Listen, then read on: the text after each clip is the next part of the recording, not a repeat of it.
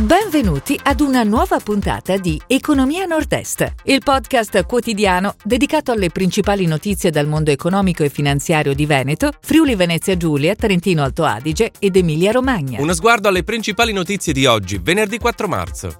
Carel Industries chiude il 2021 in forte crescita. RFI presenta la nuova stazione dei treni di Mestre.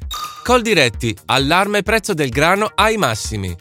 OTB Foundation e Agenzia ONU per i rifugiati in aiuto dell'Ucraina. Diadora e Ducati annunciano una nuova partnership. Fiera agricola, mercati alle stelle, serve diversificare. Cinema Veneti è sempre più crisi.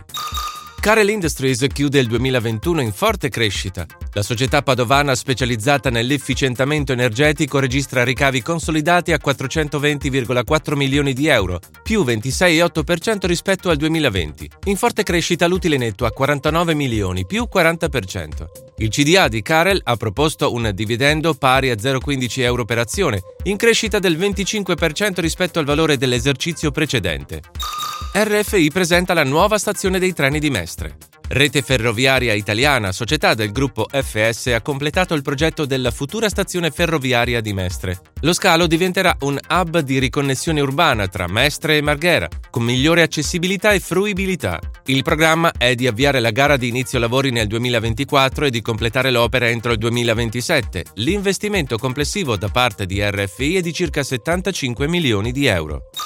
Coldiretti allarme prezzo del grano ai massimi. Dopo petrolio e gas anche il prezzo del grano raggiunge i massimi da 14 anni, pari a 33,3 centesimi al chilo. È quanto emerge dall'analisi della Coldiretti sugli effetti economici della guerra in Ucraina. A far volare i prezzi dei prodotti agricoli è la sospensione delle spedizioni dai porti sul Mar Nero. Ucraina e Russia rappresentano quasi un terzo del commercio mondiale di grano, il 19% delle forniture globali di mais per l'allevamento animale e l'80% delle esportazioni di olio di girasole.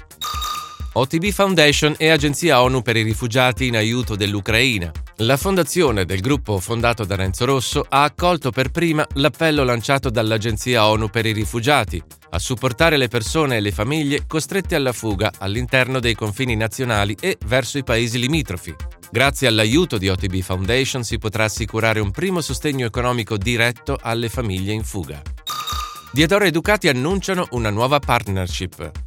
Le due società sottoscrivono un accordo di sponsorizzazione pluriennale che vede coinvolto l'abbigliamento e le calzature della squadra.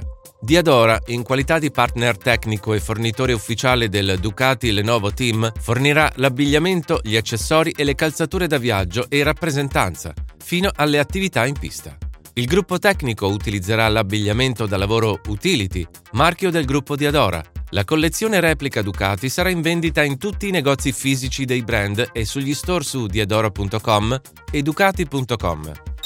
Fiera agricola, mercati alle stelle, serve diversificare. Il boom dei prezzi delle materie prime, su tutti cereali e semi oleosi, sta mettendo sotto pressione le catene di approvvigionamento a livello mondiale. È l'analisi di Ismea presentata alla 115 edizione di Fiera Agricola a Verona.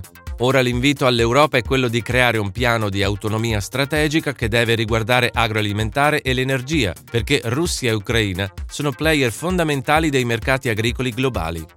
Cinema Veneti è sempre più crisi.